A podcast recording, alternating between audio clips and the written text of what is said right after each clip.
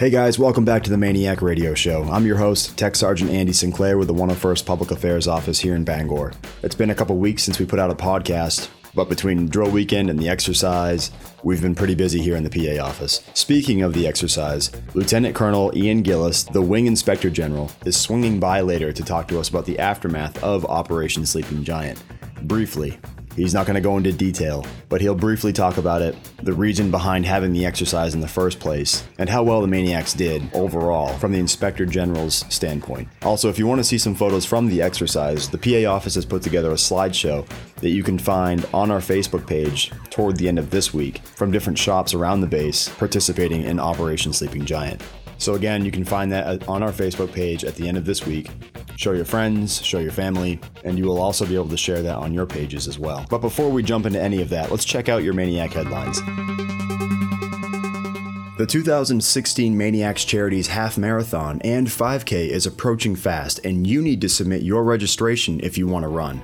The earlier you register, the cheaper it is to participate. The race is September 25th, and all the proceeds go toward MAINEiacs Charities, a nonprofit organization that raises money to give back to the community the Maine Air National Guard serves. Senior Airman Tyler Parsons is a race coordinator, and he explains why you should sign up for the race. It's a great idea because it's great to give back to people that are more than willing to support each other. The theme this year is going to be a superhero theme, so you can come dress up like your favorite superhero. Your kids can come be creative. It's going to be an awesome time. Anyone who registers by August 31st will receive an event t-shirt and will pay $40 for a marathon fee and or $20 for a 5k fee.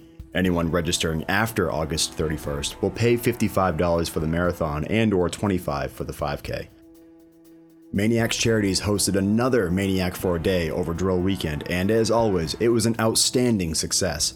For several years, MAINEiacs Charities has held MAINEiac for a Day at the Air National Guard Base an event that partners with Cancer Care of Maine to bring diagnosed children out as maniacs and see what life is like in the Air National Guard. Master Sergeant Andrea Garland is a coordinator for MAINEiac for a Day, and she explains why it was a success in more ways than one. It's a really special opportunity for unit members to be involved with. There's something really special about being able to watch a child forget that they're sick.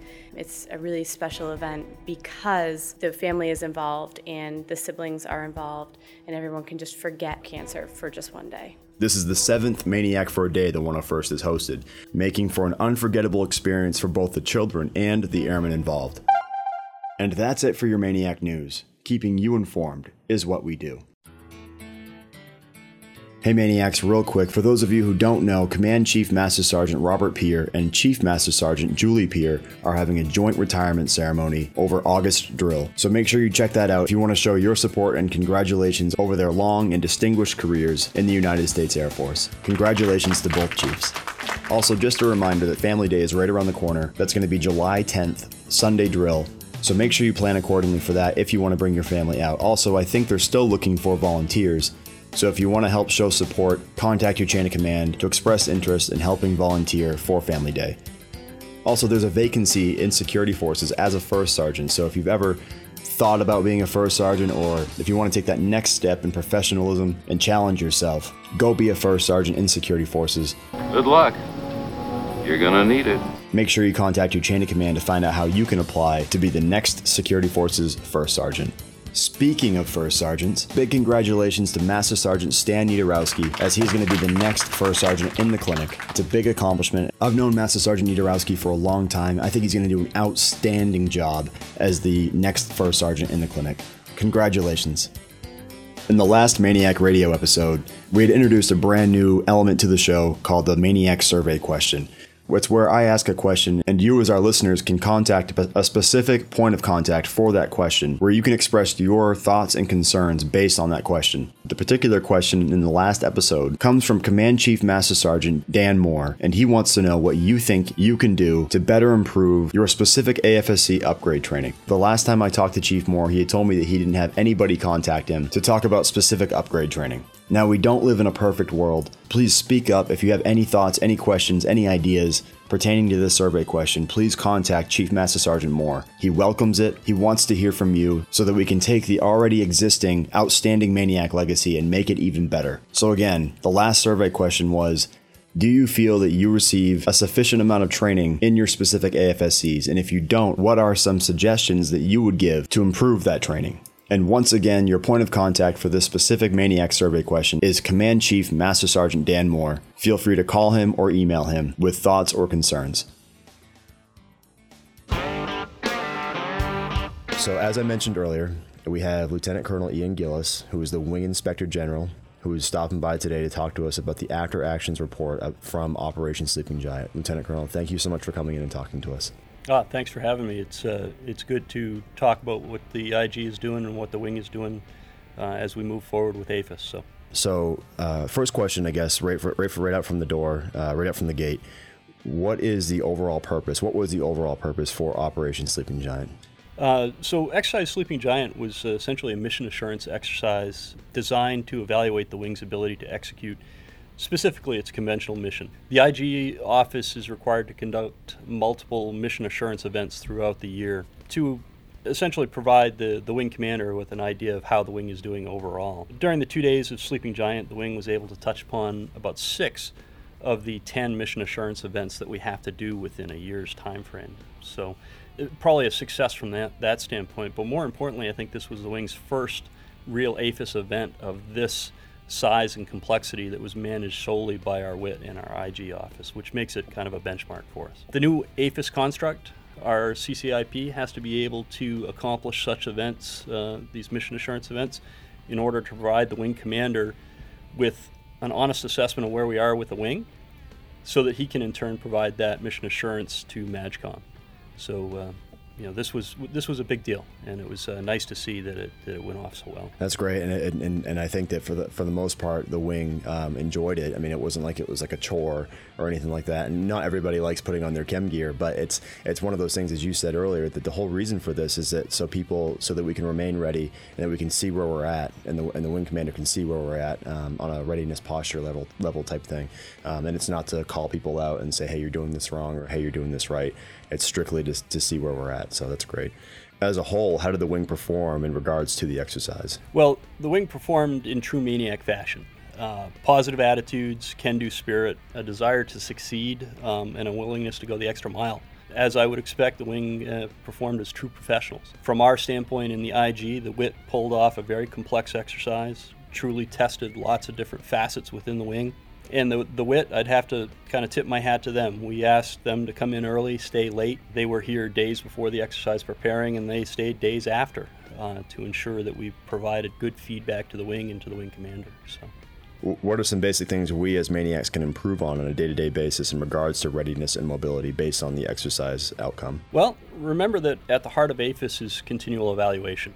So the exercise is meant to test what we are prepared to do day to day so if you found yourself during the exercise not sure of what to do next during Sleeping Giant, I would encourage you to look at your own training and your own processes. Don't wait for the next exercise. Get yourself back up to speed and, and ready to go. Things like chem gear donning, procedures, markings, things like that were noted throughout the wing. Having a few issues here and there, um, nothing catastrophic, but certainly uh, something we could brush up on. No one likes putting MOPP 4 on but we probably need to do that a little bit more often to make sure that we can do what we need to do when the clock's running um, and we can do it right. For people who don't completely understand um, where the scenarios come from, are these in any way, um, shape, or form, these these scenarios outdated? I mean, are they like are they 10, 20 years old and you're just going by the book, or these actual threats that our airmen could, could face going overseas or on you know on a day to day basis? So the exercise was uh, completely designed by our, our WIT, our local folks, with um, input from the IG, input from subject matter experts here in the wing, uh, Intel, ATO, and so forth. Um, I think probably under everybody understands that you had to use a little bit of an imagination to get where we were towards the end of the exercise. Um, so that scenario certainly wasn't outdated. It was based on things that we saw that could potentially happen here. Um, and again, it was designed to stress and test many facets of the wing, but all homegrown right here. Oh, that's good. Uh, one last question, um, and again, this is another one that I didn't send you, but it's kind of a vague question anyway. But from a non-IG inspector general um, standpoint, I mean, obviously you work in IG and uh, you are the, the wing IG, but as a maniac, Um, does it make you proud? Does it how does it make you feel knowing that the wing did, did as well as they did collectively um, on the exercise? Uh, well, as as the IG, obviously, I have a little uh, more uh, focus on these things, so I, I, pay a little bit more attention. I think the the wing did very well. Um, I guess what I would say is that we got to realize that AFIS, in a whole, the Air Force inspection system, is a cultural shift. Um, it's no longer about painting the grass green or making the IG happy. It's more about mission success. Um, so we need to be concerned with accomplishing the mission, doing it right, doing it safely, taking care of our people. Those are the things that we should be concerned about, and that in turn will will take care of the rest. Um, if we do those things right, then then we're heading down the right road. And I would say that that's what I saw during this uh, mission assurance exercise, uh, exercise Sleeping Giant, was the wing uh, doing it right and taking care of their people uh, and having pride and professionalism.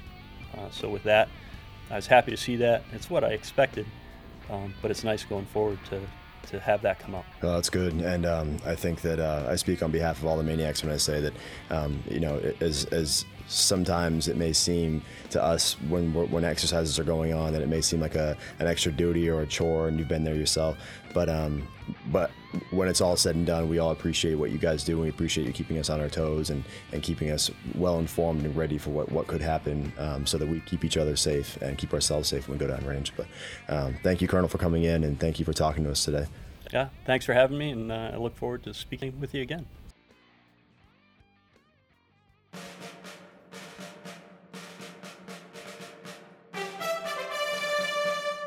And it's that time again for your MAINEiac Fact. This episode's MAINEiac Fact is brought to you by the 101st Avionics System Specialist. Our avionics maniacs are trained to maintain the highest level of electronics, including testing, troubleshooting, maintaining, and repairing multiple aspects such as mission systems, communications, and navigation. For more information on how to become an avionics system specialist, contact your local recruiter. And here's your MAINEiac Fact. The year is 1947, and the F 47 Thunderbolt was first assigned to our wing. As previously mentioned in past episodes, our wing was federally recognized on February 4th, 1947.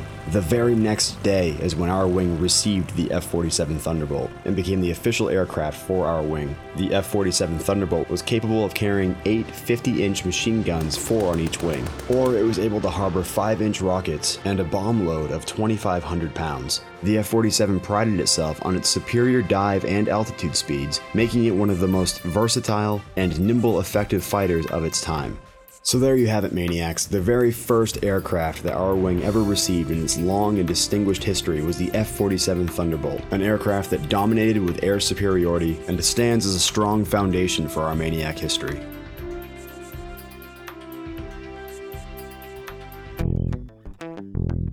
That's all we have for this episode of the MAINEiac Radio Show. Thank you for taking the time to listen to what's going on in your MAINEiac world.